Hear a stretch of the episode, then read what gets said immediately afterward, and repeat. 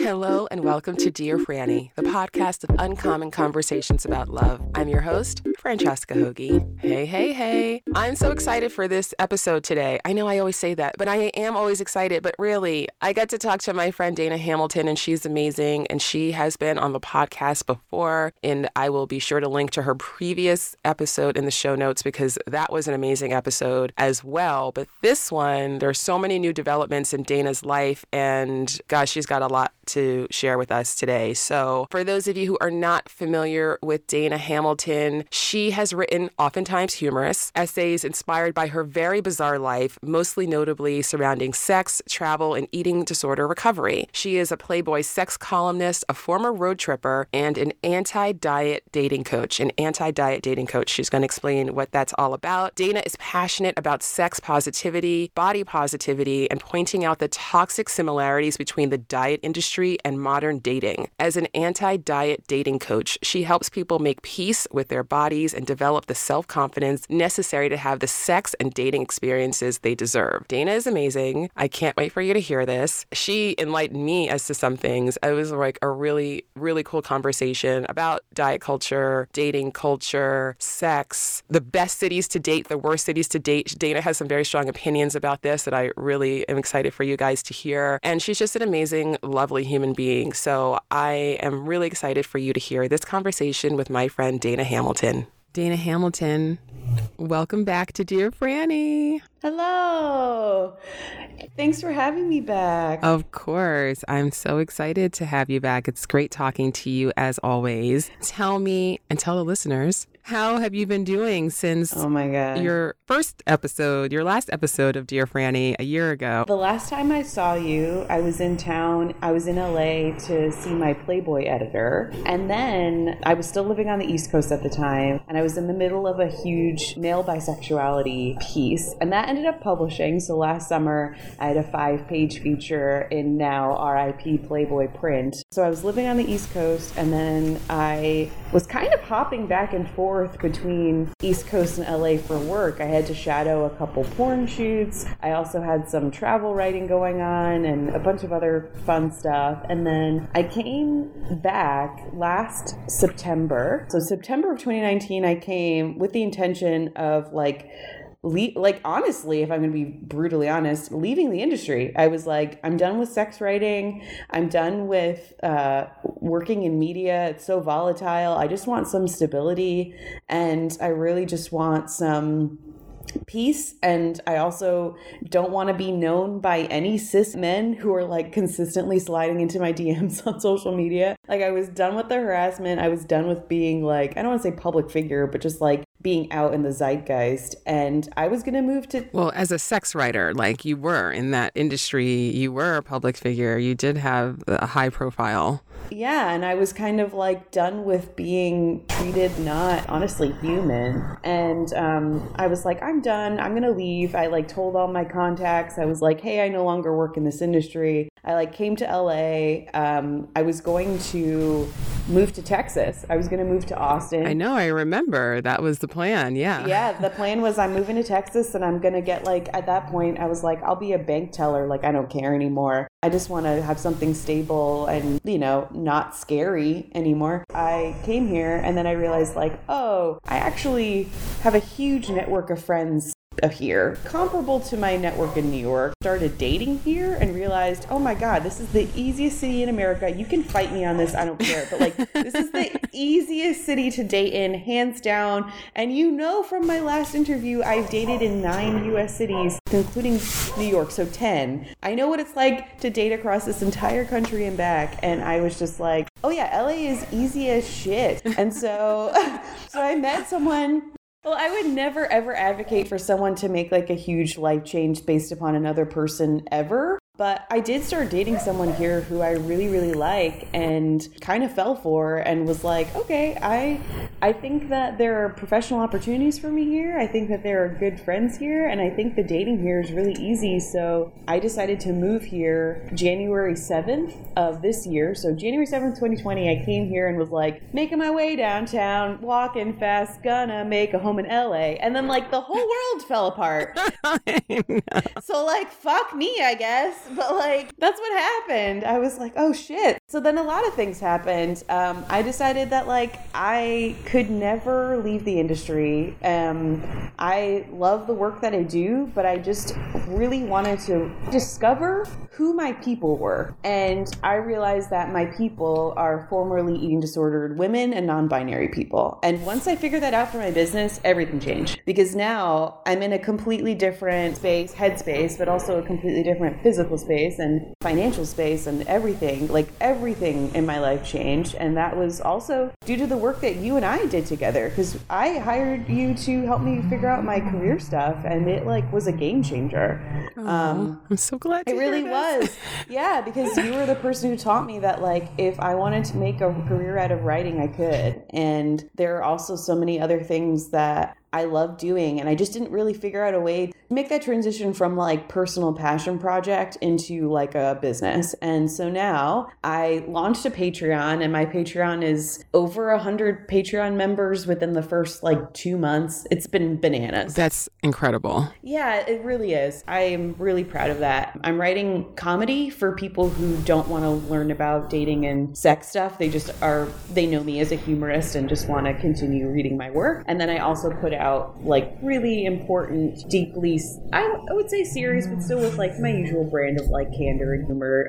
Stuff about dating and sex for people who want to just like strengthen their relationships with themselves and with other people. So I have that going on. And then I, I finally got the balls to be like, okay, I have been doing dating coaching unofficially through like friends and through random folks for years. And I've never, I don't want to say I didn't charge people for it or anything like that, but I was just like, oh, I can be working with people and doing like multiple months of work with really incredible humans who are looking to change their relationship with dating and dieting and um, see what happens when you really decide that you're going to divorce yourself from diet culture, which permeates every single facet of our lives, including dating, and realizing that, like, oh, I'm getting in my own way because I am believing a lot of dating culture stuff that I should no longer be believing, and it's not worth my time anymore. So, wow. oh, j- just that. There's so many things. Oh, yeah, just like my whole life changed, Franny, in the course of a year. Uh, just that, just that little thing. Wow. Yeah, it's nuts. It's nuts. wow. It's nuts. It's so it's so good. I knew about a couple of things, but I didn't know about Yeah. everything. That's incredible. Uh, I mean, I really want to talk about the coaching. Obviously, I'm like Sure, really sure. excited to talk about that. Let's just back it up for maybe for Yeah. people who didn't hear your first interview or maybe people Sure, who sure, aren't sure. familiar with with you and your career Yeah. as a sex writer. So for people who don't understand what it is to be a a sex writer, Mm-hmm. to be a woman sex writer, Yes. maybe explain a little bit about what was happening there and why that almost drove you out of the Sure. industry. Sure. So I'm a female identified sex writer, um, and I'm young. And at the time, I was uh, unpartnered. So I was completely single. And a lot of people would read my work and then assume that because I'm single and that because I'm, you know, young and, you know, funny and out there and outgoing. And even though I shared the details of my sex life, that they essentially assumed consent that they can share their sex lives with me, which could be really triggering because I am a sexual assault survivor. So, getting an inbox flooded with people telling me about like intimate details of their sex lives or things that they want to do to me or with me um, without my consent. Um, I also had a stalker based out of Boston, which was really fucking scary. And it's a combination of being out there in the world as a writer and a person online who shares intimate details of her sex life with the intention of like destigmatizing sex. And just people not recognizing that I have boundaries and that my boundaries as a sex writer and educator are much stronger than the average person's. And because of my background as a survivor, like it's even doubly hard. I would get men, like every stereotypical creepy man that you can think of, like has reached out to me. But I've also was getting a lot of female identified people who saw me as an older sister and then would reach out for emotional labor, asking for advice without compensation, but also like I don't do one off advice. Nice. Like that's not my jam and never has been. And so I don't like that either. It's not helpful to people. Right. You get Yeah. that. Like Yep. you probably get that all the time. And I well not even probably, I know you do. And so that's just part of being a, a coach and being a woman and having something to say and having a really strong perspective. People want to like bounce things off of you or whatever, but they don't realize that I have 300 other people who are trying to bounce things off of me. And if everyone bounced things off of me, I wouldn't have any time to do my career. So Yeah, exactly. Oh, You know? Know. Sometimes You I get, get these it. Emails and it hurts me. And if anybody has Right. sent me an email like this and I haven't responded, it's because there are 25 things for me to respond to in your email. right. and I have a lot of other people emailing me, and a lot of those people are my actual clients, and I have to prioritize them. Right. And not even that. It's just that I don't think that people understand number one boundaries online. We can that's like that could be a whole other conversation, but it's really triggering when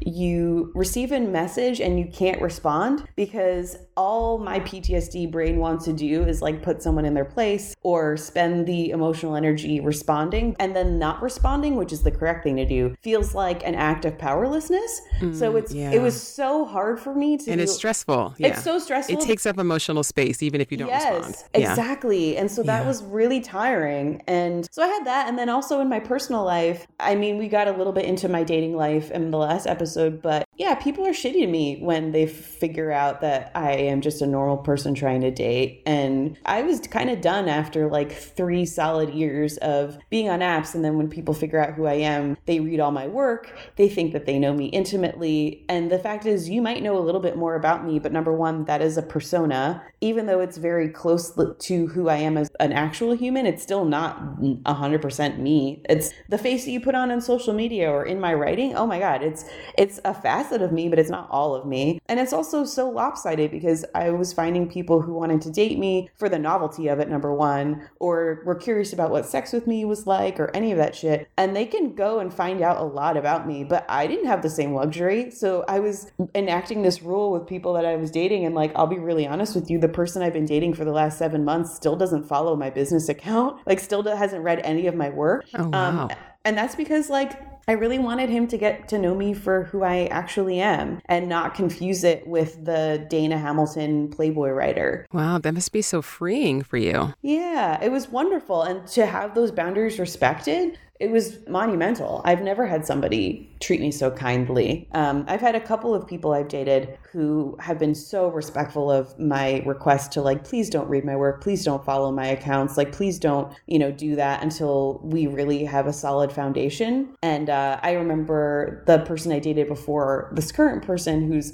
lovely and we're still in contact and he's still one of my really good friends. I think it took him a year and a half until I let him follow my accounts. and so like, yeah, I move kind of slow. And um, I am really I'm serious. When I'm when I like somebody, I invest in them and I want to get to know them and, and we're not on any sort of like timeline. So if it takes a year and a half, if it takes more than seven months, if it takes whatever, then that's what we're gonna do. So Wow. Oh my God. Amazing. yeah. Yeah, I don't know how you put up with that for so long. I mean, I get it, but at least I get it. It's not about sex. I get it about yeah. dating. I get about confidence. And I mean, but to have people, yeah, constantly sending you the details of their sex lives, it's a lot. That's a lot. It's a lot. It's a so lot. I, I don't blame you for wanting to escape that. But then, okay, moving on to dating in LA Yeah. because Yeah, oh my god, so fun. I love that you think that LA is the best place to date. So fun. I happen to also It really is. we talked about this before. Like, I think that wherever you live, like, if you're looking for something serious, dating feels hard. Like, I don't think anybody is ever like, it's likely to feel hard for you. True. However, Yes. I also think that you can make dating fun anywhere that you live. And so a lot of people, because a lot of single women who live in LA think LA is the worst place. And I'm like, it really isn't. Mm-hmm. Right. Let me it tell really you. is not. It, it is the easiest. It As is not. someone who's I've dated in New York, Boston, Asheville, North Carolina, Austin, Texas, Denver, Miami, Chicago, Portland, LA, Seattle. Uh, Missoula. I think that's everything. Okay. That's and everywhere. I, I will say with utmost confidence that LA is hands down the easiest place to date. And I will say a small caveat, which is it's really easy to date in if you are a New Yorker. So, like, I'm a New York woman. I come to LA, these men have no idea what the fuck to do with me. I am a fun little novelty. I'm somebody who says exactly what they mean. I don't play any games. And I'm pretty, like, I don't stand people up. I'm very respectful of people's time. Yeah. And, like, I yeah, show up for people. So, like, if I commit to a date, as long as you don't fuck anything up in the interim, I'm more than likely going to show up on that date. I don't ghost people, I never do. Yeah. And so, like, that's as long as you're like a really good communicator and you say what you mean and mean what you say, like, it's a really easy place for people to date. I really do think that. Wow. So I know, okay, is it, I think you said that Portland is the worst place. Yes, I hate Portland. You're like, that's the worst place to Sorry. date. So tell me what makes Portland terrible. Okay. And then also maybe how does New York compare? Okay, so New York, actually, I'll get into New York first because New York is like its own animal. So, New York is very, very unique in that there are people, like, here's the thing about LA LA, everybody everybody says that like no one's looking for anything serious and or monogamous. And that's we can get into my entire coaching philosophy which is like i don't believe in goal oriented dating. I do not believe in boyfriend or bust. I believe that a one night stand is just as powerful has the potential to change your life as a two month fling as a two year relationship. I think that experiences are worth their weight in gold. And if we just really divorce ourselves from needing it to be serious and monogamous from the get-go and just like let ourselves just be open to anything can happen so many things would change. But here's the thing about la la everyone says that like no one wants anything serious. I'm sorry. Have you swiped here? Every fucking person is like don't want to hook up. I want something serious. I'm looking for my person. Like that is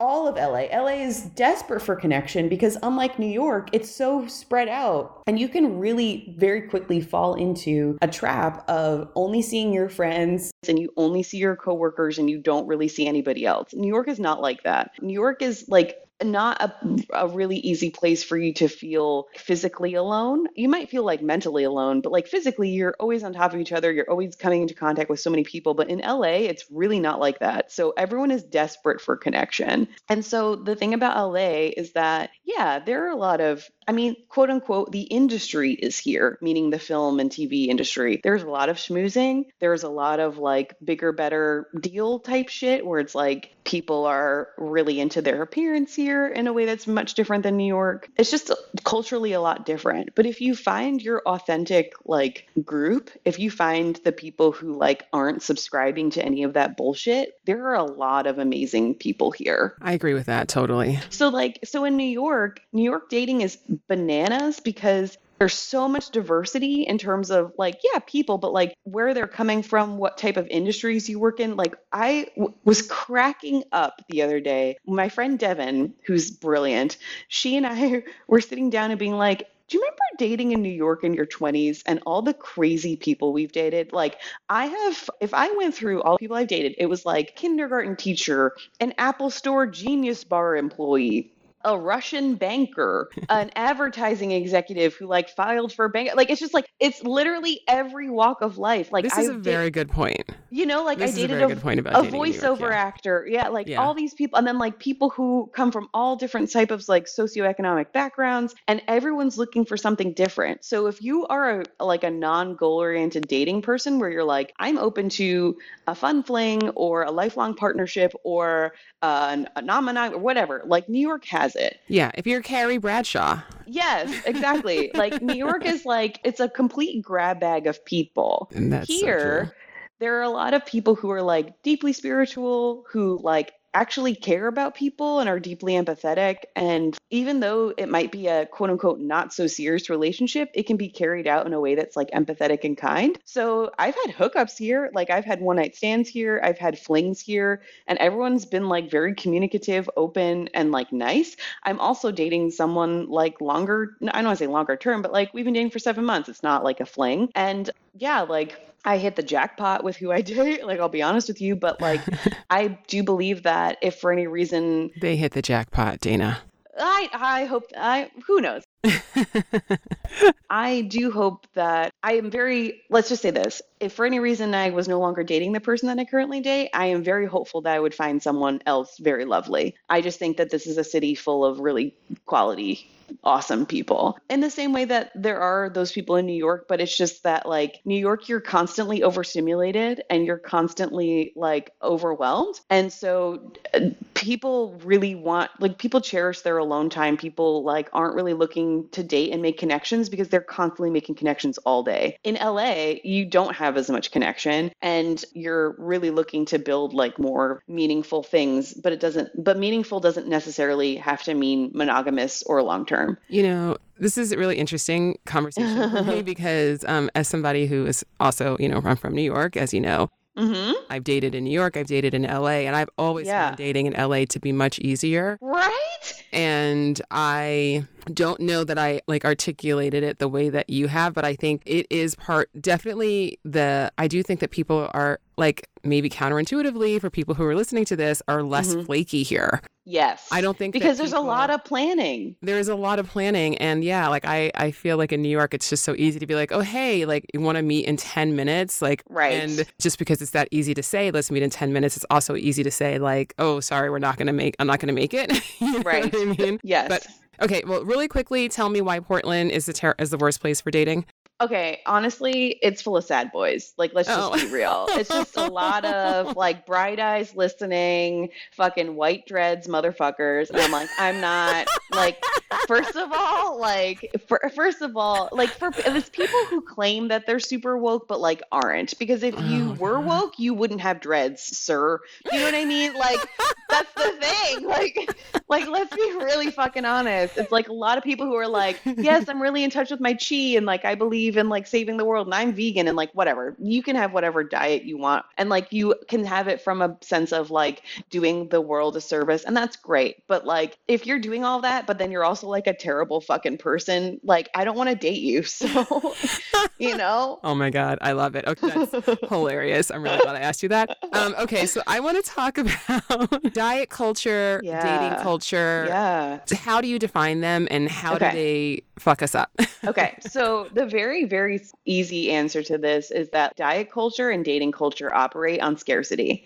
And how that happens is that, yeah. like, it's this idea of I can only have one, like, I have to have the perfect body or it's not even worth it, or I can't even live my life unless I look a certain way. And then in dating, it's like, I, there's only one person out there for me. And unless I find that person, I'm fucking up. And being single is a failure, and being not thin is a failure. And like, like and essentially like if we really think about it I think about it in the terms of like a revenge body. Like the revenge body is like the perfect example of how dating culture and diet culture intersect, which is a relationship ends and the first impulse that we have to do is to like get like is to become thinner in a way that makes our partner jealous when in actuality what should be happening after a breakup is like i don't know fuck what that other person thinks like who gives a single shit if you have abs now I like know. your breakup has happened yeah. so why don't you go off and live your life in a way that doesn't inspire like stress and like white knuckling the idea of a body that you're supposed to have or gives any like any emotional or like brain real estate to somebody who's no longer in your life. That's really yes. it. It's about like being present and being like, okay, that relationship has ended. What I'm going to focus on now, instead of like waxing poetic about the past, is like where I am currently and who I want to date now and who I want to be in my life and what I deserve. And my body, I'm going to treat really well in terms of like, I'm going to eat what I want when I want it. That food holds no sense of morality, that your body holds no sense of morality. If you're in a bigger or smaller body, it doesn't mean you're better than anybody else. Yeah, like, there's that aspect of it. And also, like, do you know anybody, Franny, who didn't diet before their wedding? That yeah. is just that's a cultural expectation that we have, yeah, particularly so on people who identify as women, where it's like you have to look a certain way. It's it's they love work like the diet industry and the dating industry love working together because what both of them say is you have to look a certain way in order to live your life.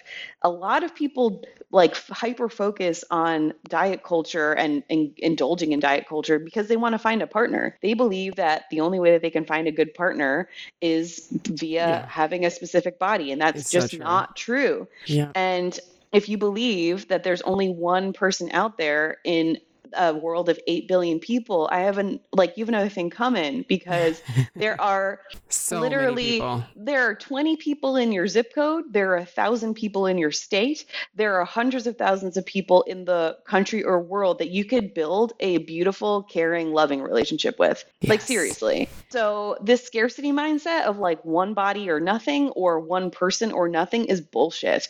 And um yeah and essentially like how my career kind of started was i started talking about i mean this was something we talked about in my last episode, but I got into sex writing because that was how I started my eating disorder recovery. Yeah. Was realizing that I wanted a pleasure-based model for recovery and I wanted to treat my body well, and sex was one of the easiest ways for me to do that. And so moving forward, what I realized was like the moment you start breaking up with diet culture and all these lies that diet culture tells you, and diet culture is anything that like causes you to have a disordered relationship with uh, food or exercise or movement, I should say. Mhm. So um, anything that tells you that you need to, that you need to eat a certain way or move a certain way or look a certain way is diet culture.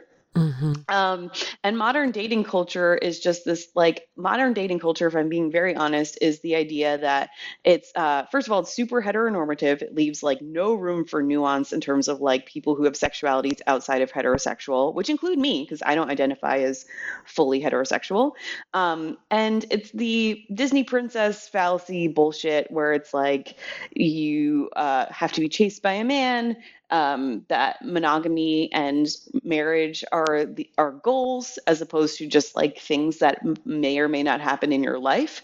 Um, I hate the idea of life milestones. Fuck that. You can do whatever the hell you want. If you get married, great. If you don't get married, that's also great. Like, I think it's really beautiful for people to date long term and never get married because it means that you're showing up every day, making a conscious decision to date, and there's no like paperwork obligating you to be there. It's like Yeah. Of your own volition. Oh yeah. I mean, we don't plan on getting married. Yeah, I don't plan yeah. on getting married We're- either. yeah, we're Um, good. We're like, why? We don't. yeah, we don't yeah. need the pay. And like Yeah. the best, the best um, quote that I ever had. My friend, my friend, my friend, and I'll I'll call him out. His name is Dave Heel, and he lives in Denver. And he's one of my friends who I met while road tripping. We didn't date. Um, I met up with him and his partner Mish, who are like the sweetest couple on the planet.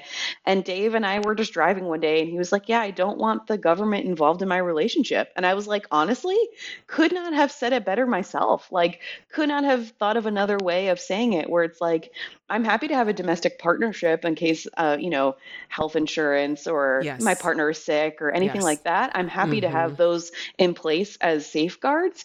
Um, but in terms of an actual marriage, I don't need that. I just, I, uh, do I still get to see my person every day? Cool. Like I'm, I'm good, you know? Yeah. So yeah. So so um you know, I agree with like so much of what you said. Um, you know, especially about the scarcity model in Yeah. in dating culture, and it's so Yeah. harmful, and it's such a lie. It's like it's just so you're just saying that everyone who is with somebody just happened to live to just go to school with or live next door to their one soulmate in the whole world. It just doesn't make any sense.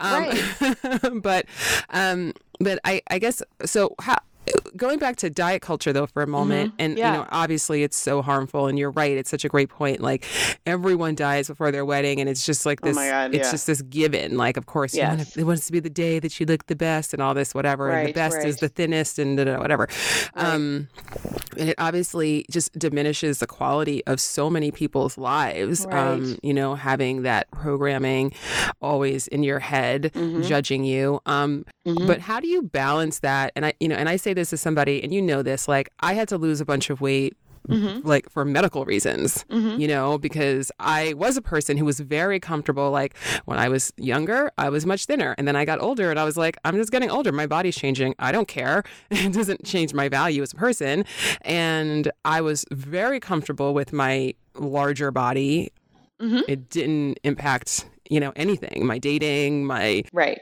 nothing. Um, but then my doctor was like, uh, "You're pre-diabetic." Right. So, I remember you telling know, me that. Right, and Yeah. so I wound up being like, "Oh, I can't just." Eat whatever I want. I can't just not exercise because I don't feel like it because Sure. my body was legitimately like bitch, do you want diabetes? right. know? And the answer is like, no. yeah. And like a lot of people, a lot of people like are afraid to break up with diet culture because they believe that if they, um, if they don't like abide by diet culture's rules, that means that they are putting their health at risk. And here's the thing though I believe in a philosophy called health at every size, and there's a health at every size movement um, that's going on. And like you said, Franny, your doctor, like I couldn't tell by looking at you what your blood work is, right? Yeah. In the same way that I, like, someone looks at me and I am in a thinner body.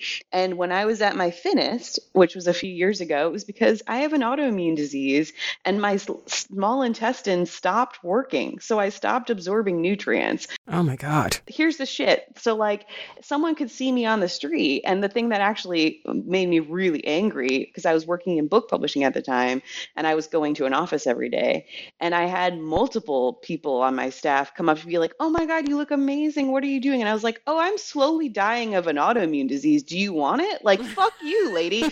so, like, so here's the thing and I was on so much medication to stabilize it. Oh my God, I was on, I can't even tell you. And these are medications that are like harmful for my liver um, long term and shit like that. And like, I understand what it means to be like, uh, uh, uh to have someone look at you and assume your health. The thing is, yes. I can look at you in a larger body and you, and then a doctor says that you're pre-diabetic. And then i can also see somebody in a body of a similar size and i don't know their blood work. So oh, totally. yeah. so what I, my argument is that there can be someone in like whatever size you were that was bigger there are plenty of people out there who are that size or larger who don't have any health issues. Totally. Absolutely. My sister is one of those people by the way. Yeah. And yeah. beyond that there are plenty of people who are in a size body that's bigger than you know me at my thickest. So like i can't you can't look at anyone, regardless of their size, thin, like what they call straight size, which are meaning like thinner or people who can find, um, like straight size people are people who don't have any trouble walking into, you know, a mall and finding clothes that fit them. So yeah. I identify straight size and I have been for a long time, but I've also not been straight size. I've been bigger and I've, um, you know, have had trouble in the past, but for right now, there are people who exist in larger bodies who may have medical issues and there are people in smaller bodies who may have medical issues. What is the theme for all of them is regardless of your health status, because I'm still someone in a straight sized body with an autoimmune disease, I still have other medical issues going on.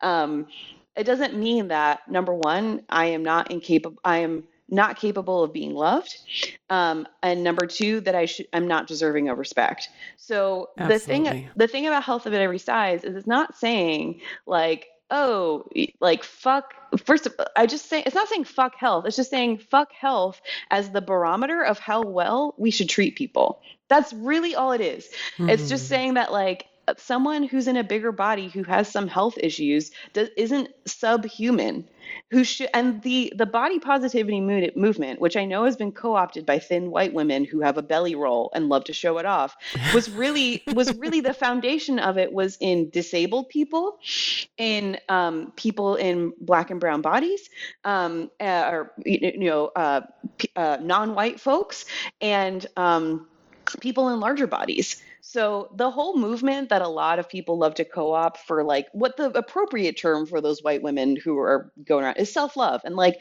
I am happy to say I'm happy that there are so many self love accounts and self acceptance accounts and body love accounts and body acceptance accounts, but I do, do not appreciate when people co opt a movement that isn't theirs. Mm. So, um, and a lot of a lot of fat phobia is based in racism and Eurocentric standards of beauty which are thin, white, straight hair, all this shit. So it's like that that's the thing that kind of pisses me off is like um, when people don't understand that there are like social justice movements, uh, like that is the basis of body positivity. Um, and I'm not going to be, and like, and the thing is, what I have found is the tenets of rejecting diet culture are intuitive eating and intuitive movement, which means that I only eat the things that I want to eat when I want to eat them. And when I give myself freedom to enjoy all the foods that are out there, guess what? I binged less. Like that was that was the thing that like really cured me of my eating disorder was when you feel like things are restrictive and you can't have X, Y, and Z, guess what? That's what you're gonna want to Absolutely. eat more. So a lot of the fear of like, like, me and mint chocolate chip ice cream. I just that's like I that's all I want to eat. right, but but but then Franny, there's a point where you like so you now have so I wave a wand, I give you permission to eat chocolate chip ice cream. Are you eating that every meal every day for months on end? No. Not every meal, but every day, yes. sure. And you know what? If that's what makes you happy and that's what you and that's the thing like people are really fearful of trying to learn intuitive eating because their fear is, "Oh my god, I'm going to do is eat burgers and fries and shit all day." And that's not true. When you're intuitively Yeah. eating, you're eating kind of everything under the sun. And sometimes it's things with high nutritional value and sometimes it's things with low nutritional value and the moment that you stop labeling foods as good or bad is when your body is at whatever size it needs to be and wants to be to survive. And in terms with like exercise and movement too, like I I suffered a back injury last year and all I wanted to do was work out, but I had to listen to my body and be like, oh, rest is really important. And a lot of things are really important. And I re- realized that there are some things that I used to do to work out that I really didn't enjoy and was doing it solely because I felt compelled to. Um, when in actuality, when I found the things, the type of movement that I love, like I actually love Pilates. My relationship with Pilates started out really, really uh, unhealthfully, and I was doing it um, compulsively. And then I realized, oh, actually, I love it when I don't force myself to do it all the time.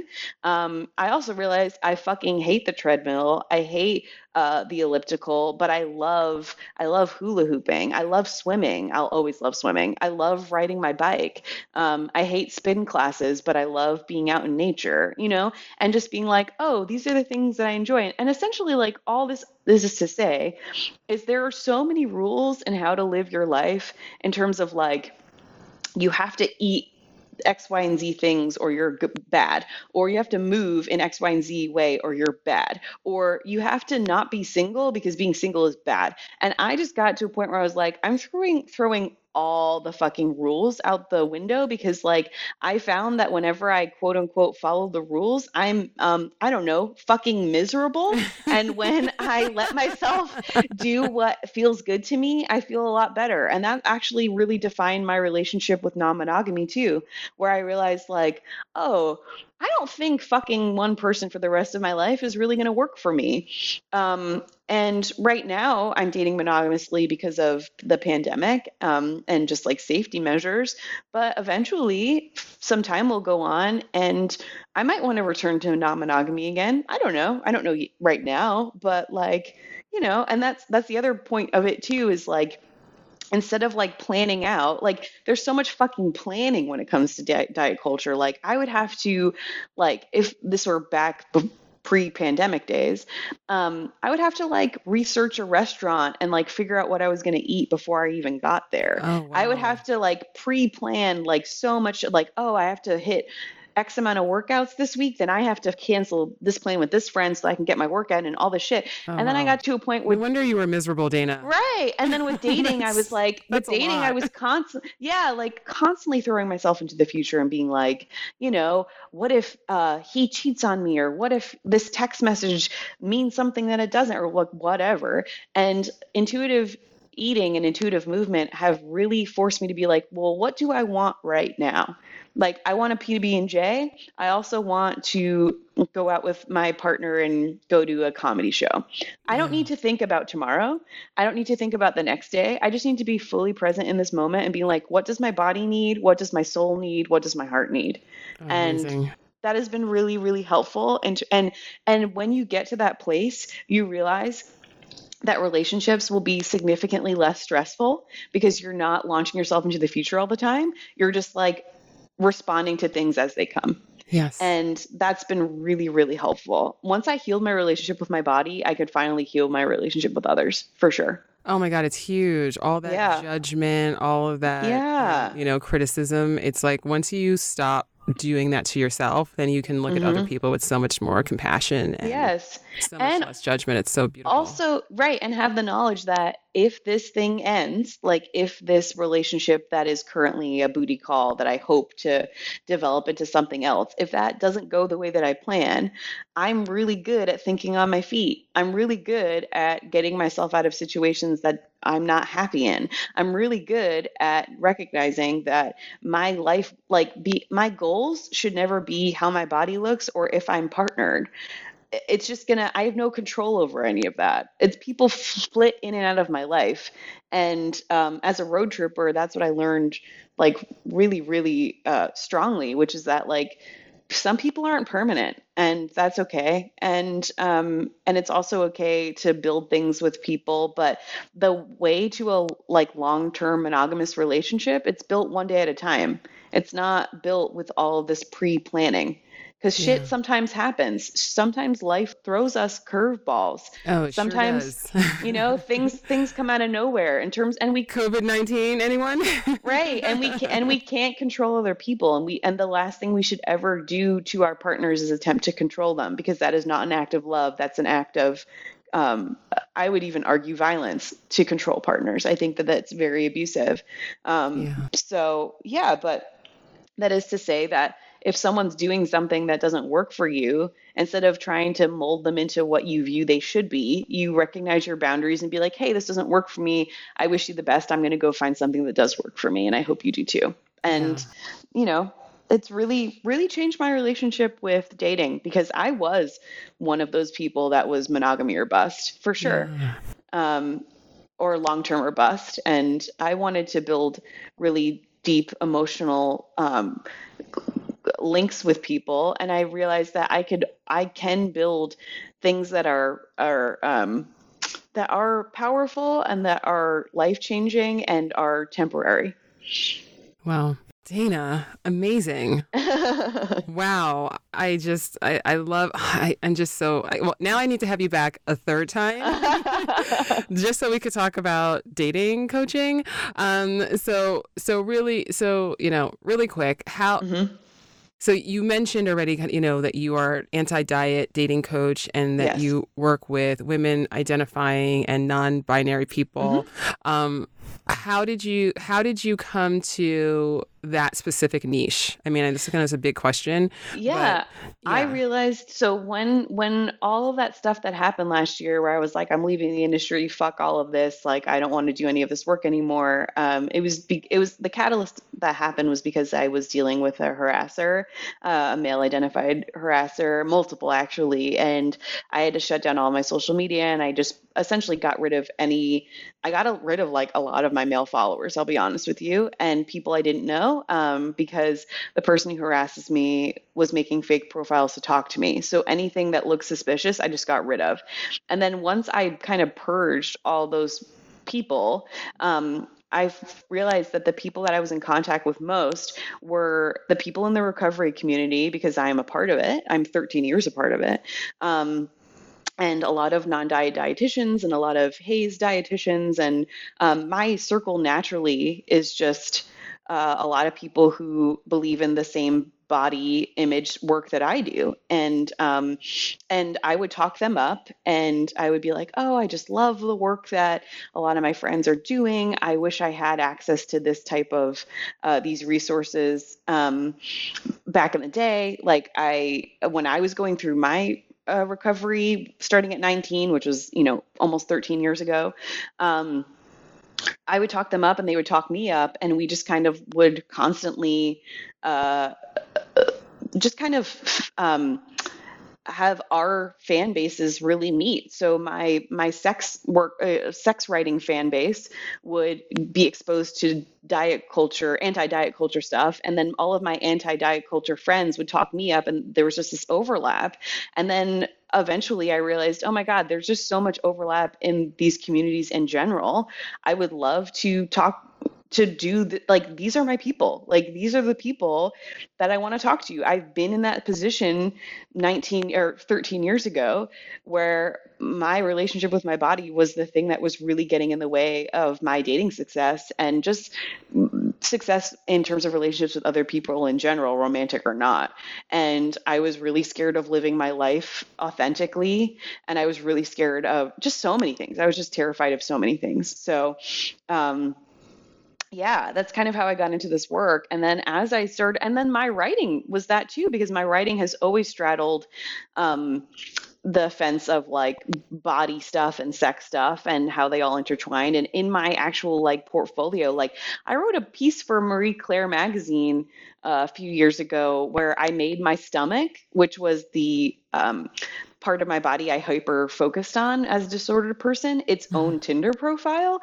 Nowadays, they would ban me for doing that. And I have been banned for other reasons because um, when you live in Asheville, North Carolina, you're bored out of your mind. Sometimes you pretend to be a serial killer to like liven things up. So I am banned from Tinder. But like, like four or five years ago, I made my stomach its own profile and it showed that like, even the pro- the part of my body that I didn't like the most like people still wanted to go out and date me and I didn't have any idea what the rest of my body looked like. It was stupid. So like body image really does affect your sex life. It really does affect your dating life. And um, it really started with, yes, finding my community, but also my work as a um, journalist and uh, published author and all of that stuff just really organically honestly if wow. i were being honest Amazing. And it it's been awesome, and I am I'm so happy to be doing the work that I'm doing, and um, and I'm just I'm so glad to work with this specific community because and and I work with not I work with partnered people too. So there there are a lot of people who aren't single but just want to have better sex and dating lives with the person that they're dating, yeah. and um, I work with them too. So uh, wow, uh, yeah. Dana, yeah. I love that you're doing this, and it's I, I, know that you're amazing at it, and I and I love oh, your thanks, niche, Franny. and I think that's just it's, it's so powerful when you know, to be as a client, it's so powerful to find a coach who so aligns with yeah. your own, you know, worldview and experience. And so I know how powerful that is. So I'm I'm excited for right. your clients. That's Thanks. so cool. Yeah. I appreciate that. yeah. And it's just I got to a point where I was like, there's so many dating coaches out there who take it way too fucking seriously. And like I really do believe that dating is not that serious, number one. And number two, like I'm just not the type of coach who's gonna like take both your hands and be like, like, this is the first day of the rest of your life. This is the most important journey. I'm like, no, go get your clit like sucked. Like, have yeah. fun. Well, hopefully like, no seriously. coach says that to that really weird, like, okay, okay, person. Um, like, it doesn't okay. have to be that precious, but it's just like, yeah, I, I just wanted it to be conversational and fun. Yeah. Like dating is supposed to be fun. If you're not, if you're working with a dating coach and you're not having fun, then they're doing it wrong. Like seriously. You're supposed to have a, you're supposed to be having a great time. Should absolutely, absolutely be fun. Oh my gosh. I have one last question for you, Dana. And you answered this last time because I always ask mm-hmm. it. But um, yeah. if you had one, if you had a megaphone loud enough for the whole world to hear, and you could send out one message about love, what would that message be? Love is the only facet of your life where you can work really, really hard and nothing is guaranteed. And this is something that a lot of people struggle with because in our culture, we're taught that if you work really hard in school, you graduate. You work really hard in uh, your job, you get promoted. You can work really hard in dating, you can date your face off. It honestly comes up, it comes down to the universe sending people who are vibrating on your frequency. And sometimes they're sent to you and like with impeccable timing, which I will say is what happened for me. And sometimes they're sent to you when the timing isn't super right. Um, but a lot of it comes down to just like going along with the ebbs and flows of life and just keep holding space and believing that there are good people out there. Um, and a lot of it comes down yeah, and it comes down to like some mindset stuff that if you don't believe that there is a person out there for you, that is a self fulfilling prophecy. The first step is believing that is a word.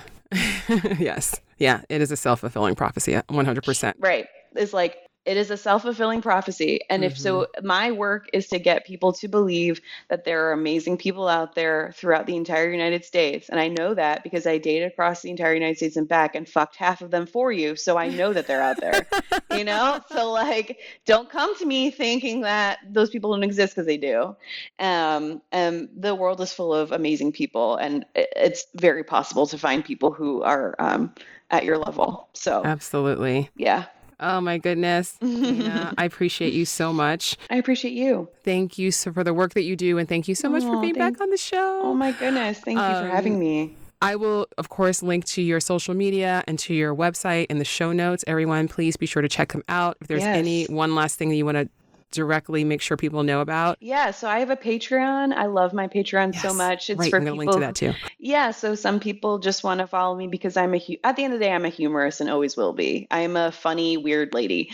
Um, so I have a it's patreon.com/slash Dana Hamilton and then my website is danahamilton.com and you can learn all about my coaching and you can also just read my portfolio because I still am a journalist for a bunch of major outlets. Um, and yeah, follow me on on social media because I do a lot of cool things with sex toys and giveaways and teaching people to have more pleasure in their lives. And the first Sunday of every month, I uh, let the floodgates open and I answer six questions about sex and dating for that anyone can join. So I have Sex Talk Sunday the first Sunday of every month.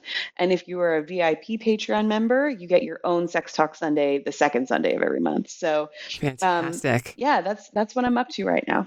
Oh my gosh, so much good stuff. We'll all be in the show notes. Thank you so much, Dana. Have a Thanks, beautiful Franny. day, honey. You too. And there you have it, my conversation with Dana. Thank you for listening. I hope you enjoyed it as much as I did. Be sure to check the show notes where I will be linking to Dana's website and to her social media. If you are interested in talking to her about dating coaching, as you know, her specialty is anti diet dating coaching. And, you know, I just think that's amazing. And it's such a cool and necessary niche. And I'm really excited that she is the one who is spilling it. So I wish her so much luck in that endeavor. And please support her, follow her on social media. I will be linking to her social media, of course, in the show notes, so check that out. You can also find in the show notes links to my social media. I'm at Dear Franny on everything, especially Instagram and Twitter is where I'm the most active these days. And the podcast is at Dear Franny Podcast on Instagram and Facebook. And um, yeah, for those of you who have rated the show, reviewed the show, thank you so much. And if you are enjoying the show, I would ask you to please take a few moments to just rate it five stars wherever you're listening. And if you feel moved to write a review as well, then I am extra grateful for that. But, you know, hey, I'll take just the rating. it's a lot easier, it takes a lot less time. Either way, it helps me and show. So thank you so much. If you are enjoying the show and you want to share it with your friends, anybody you think might benefit from it, that would be most appreciated as well. That's how these things get, uh, you know, get out there. People hear the show by recommendations. So your recommendations mean a lot and your attention means a lot. So I don't take it for granted that you are spending some of your precious time with me today. And um, I wish you well. I wish you love and health and peace and joy. And until next time, take care. Thank you.